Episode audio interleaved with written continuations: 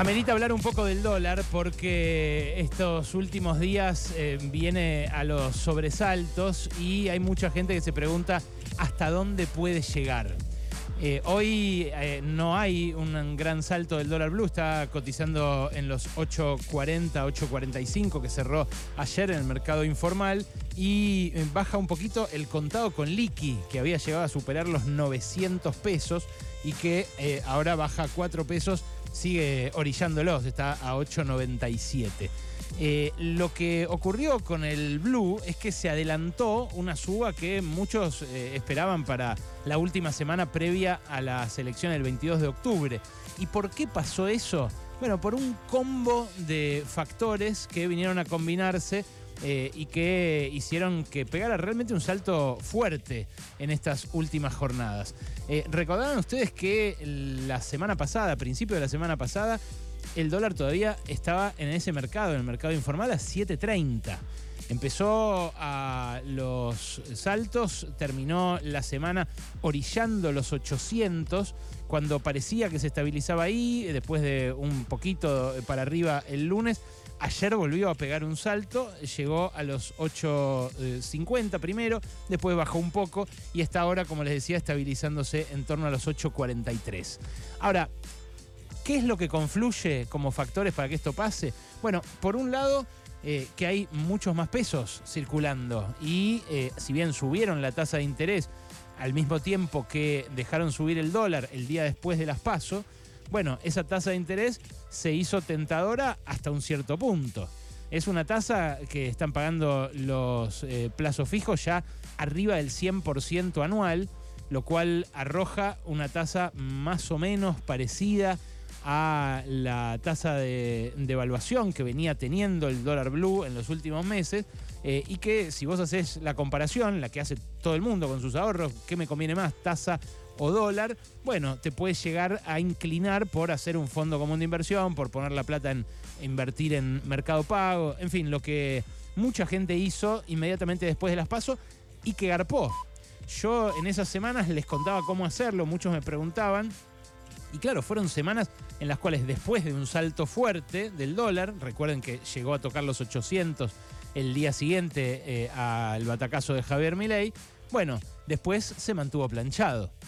Claro, hay que pegarla mucho, hay que tener mucha puntería para eh, salir del dólar en el momento justo. Por ejemplo, no sé, vender ahí a 800, hacer tasa cuatro semanas, volver a entrar a 800, que podría haber sido, qué sé yo, el viernes pasado, y después aprovechar la suba de 800 a 850 que pegó esta semana. Casi nadie lo hace, ningún eh, inversor, ni siquiera sofisticado, porque claro, es una cuestión casi de azar. Uno puede analizar las tendencias que tiene el dólar hacia allá o hacia acá, pero no sabe cuándo va a pasar lo que eh, esas tendencias marcan que va a pasar. Ahora, como tendencia general, lo preocupante es que eh, todas las variables del mercado dicen que puede seguir subiendo un poco más. ¿Por qué lo dicen? Bueno, porque hay, como les decía, muchos más pesos eh, en circulación que los que había hace un mes. Sergio Massa, eh, como ministro, pero también como candidato, por ejemplo, eh, hizo aprobar la rebaja del impuesto a las ganancias. Entonces hay un montón de gente que está cobrando ahora su sueldo, que lo va a cobrar probablemente hoy, mañana o la semana que viene, y que lo va a cobrar si gana un palo y medio con 200 lucas de aumento. Massa les dijo a esos sectores, por favor no compren dólares, cómprense un autito. Me acuerdo que dijo cómprense un autito, porque si alguien decide comprar un autito así de la nada de un mes para el otro, pero eh, la verdad que si se compran un autito, también están demandando dólares, porque un auto tiene un montón de componentes importados que eh, generan al Banco Central una demanda de dólares adicional. De hecho, cuando vos moves eh, una serie de consumo y una serie de importación, vas a ver que van casi en paralelo. Cuando aumenta el consumo, si bien hay un montón de cosas que se hacen en Argentina, aumentan las importaciones. Claro, las importaciones se pagan al dólar oficial, pero solo las que aprueba el gobierno. Después hay otras importaciones que empiezan a pagarse eh, al contado con liqui. Entonces se infla la demanda de ese contado con liqui, pero a la vez las que se pagan al oficial, en buena medida, salvo las de la canasta básica, pagan el impuesto país.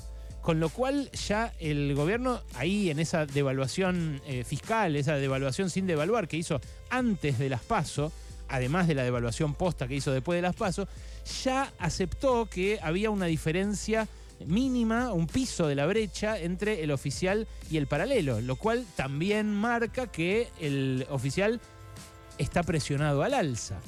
¿Dónde más se ve que el oficial está presionado al alza? En eh, los eh, índices de dólar futuro. Cuando uno va y busca eh, cuánto está el dólar futuro, lo que se encuentra es que, bueno, hay de acá a diciembre un montón de posiciones y las posiciones de octubre y noviembre, el gobierno eh, intervino para que estén relativamente bajas y no haya una expectativa adicional de devaluación del oficial. Entonces vos ves, por ejemplo, el dólar futuro a octubre del 23 eh, y vale 379. Ese es el que se va a pagar a fin de este mes. Eh, el dólar oficial está a 350 en el, en el mercado mayorista, 365 en el minorista, y lo que hace el dólar futuro es una apuesta entre el que dice que va a subir y el que dice que no va a subir. Bueno, el promedio de esas apuestas da el eh, dólar futuro de fin de este mes. Y el dólar futuro del fin de este mes le da la razón a Massa en un, en un sentido de que va a poder sostener el dólar oficial hasta fines de este mes, hasta después de las pasos. Claro, esa apuesta está intervenida por el Banco Central, que compra eh, dólar futuro, interviene, en realidad es un contrato en pesos, como se discutió en aquel momento en el juicio que le hicieron por algo que a mí, a mí me resulta ridículo que se judicialice, es una herramienta de política económica, en su momento al Banco Central y a un montón de funcionarios del Ministerio de Economía, de Axel Kisilov, y también de eh, quienes presidían el Banco Central en ese momento. Ahora, en noviembre, si mirás, el dólar futuro da 4.90. Eh, o sea que el mercado ya no termina de creerle a masa, incluso estando intervenido, no termina de creerle a masa que a fines de noviembre va a estar al mismo precio que hoy. Suponen que va a haber una devaluación después de la elección del 22 de octubre, en algún momento de noviembre, pase lo que pase eh, con el balotaje. Pero si miras el de diciembre, ahí lo que te encontrás es un precio de 715 715 pesos el dólar oficial.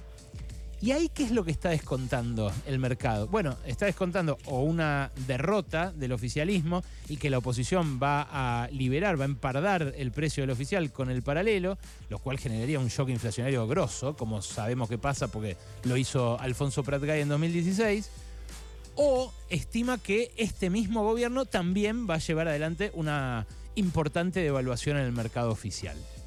Claro, uno puede intervenir para frenar las expectativas, y lo, hace de hecho el gobierno, y frena las expectativas de octubre y noviembre, pero las de diciembre ya no puede porque ya no se sabe si va a estar este gobierno en ese momento. Y lo mismo pasa con el dólar bolsa que es una eh, muy buena eh, opción para dolarizarse si uno quiere hacerlo y si tiene los pesos en blanco. Yo vengo diciendo acá que está de oferta el dólar bolsa, lo vengo diciendo desde hace dos meses. ¿Y por qué es esto? Porque el gobierno también para evitar que eh, haya una brecha demasiado grande, invierte millones de dólares todos los días. Me dijeron que en, estos últimos, en estas últimas jornadas están poniendo 70 u 80 palos verdes por día para que el dólar bolsa valga menos. Entonces, uno, eh, si está acá en la Argentina, si tiene los pesos, repito, en el mercado formal, puede dolarizarse a un precio que hoy sube, pero que eh, es más barato que el blue. Eh, sube 30 mangos a esta hora, el dólar bolsa a 7,78. Claro, el blue vale 8.43, el bolsa 7.78. Si vos la tenés en blanco, podés dolarizarte a 7.78. Lo que pasa es que te perdés la tasa que va a dar de acá a las próximas tres semanas. La tasa no es desdeñable, ¿eh? Hay gente que eh, eh, ha puesto buena, buena guita y está sacando muy buenos rendimientos por día, porque como te decía, está arriba del 100% anual. Y los fondos comunes de inversión en algunos casos la mejoran y mucho. Mercado Pago está pagando 95, por ejemplo. La pregunta es, ¿qué va a pasar después y a qué velocidad? Y ahí, por supuesto, los interrogantes son muchos, porque por un lado, eh, a las empresas les bloquearon eh, la dolarización por distintas vías. Por eso eh, se infla el contado con liqui, que es una vía que el gobierno no puede bloquear, porque se hace con triangulación con bonos en el exterior. pero también eso hizo que las empresas tengan muchos pesos.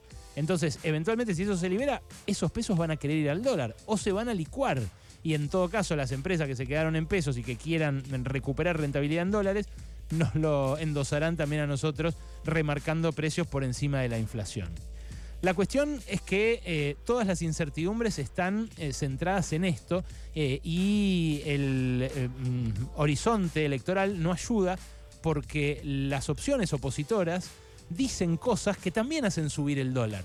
No son solo los pesos que hay en circulación, no es solamente la devaluación del oficial que empujó el Fondo Monetario, que fue un desastre, porque ya sabíamos que se iba a trasladar a precios, ya sabíamos que sin eh, hacerla en conjunto con otras medidas eh, se iba a comer esa competitividad rápidamente y se pudieron frenar un poco las importaciones, pero no se van a frenar eh, por esa razón, como especula el Fondo Monetario. Y lo que dicen Javier Milei, que va a dolarizar sin tener dólares, o lo que dice Patricia Bullrich, que va a legalizar la circulación del dólar y que entonces va a haber una especie de competencia de monedas. Bueno, todo sugiere que el dólar va a subir más, que va a estar arriba de mil pronto en el paralelo. Y entonces las apuestas van hacia ese lado y lo que empieza a resultar dudoso es que el ajuste se haya terminado de hacer también empieza a resultar dudoso que se haga en la última semana eh, de la, antes de las elecciones. ¿Por qué? Y bueno, porque ya empezó la semana pasada. ¿Qué hizo que eh, no fuera la última semana de las elecciones y fuera ahora? Bueno, quizás el vaivén de las encuestas, quizás eh, el estancamiento de Javier Milei y la posibilidad de que Sergio Massa sea presidente, que está ahora un poco más latente que inmediatamente después de las pasos. Y quizás también la propia crisis de Juntos por el Cambio. O sea, todo conspira para que el dólar aumente y para que la gente sienta que el dólar va a aumentar más. En ese contexto, nosotros lo que podemos hacer es eh, eh, socializar lo más posible la información. Pasaba en el 2001, pasa todas las veces que eh, el mercado se ve venir una crisis. Primero, la, información circula en, en núcleos muy reducidos, entre la gente que tiene mucha guita. Y el laburo de alguien que se ocupa de economía básicamente es que eso no pase, que a vos también te llegue de alguna manera. Eh, la bola de cristal no la tiene nadie, pero que el dólar va a seguir picado de acá a las elecciones y después es un hecho insoslayable. Pasaron cosas. Cosas.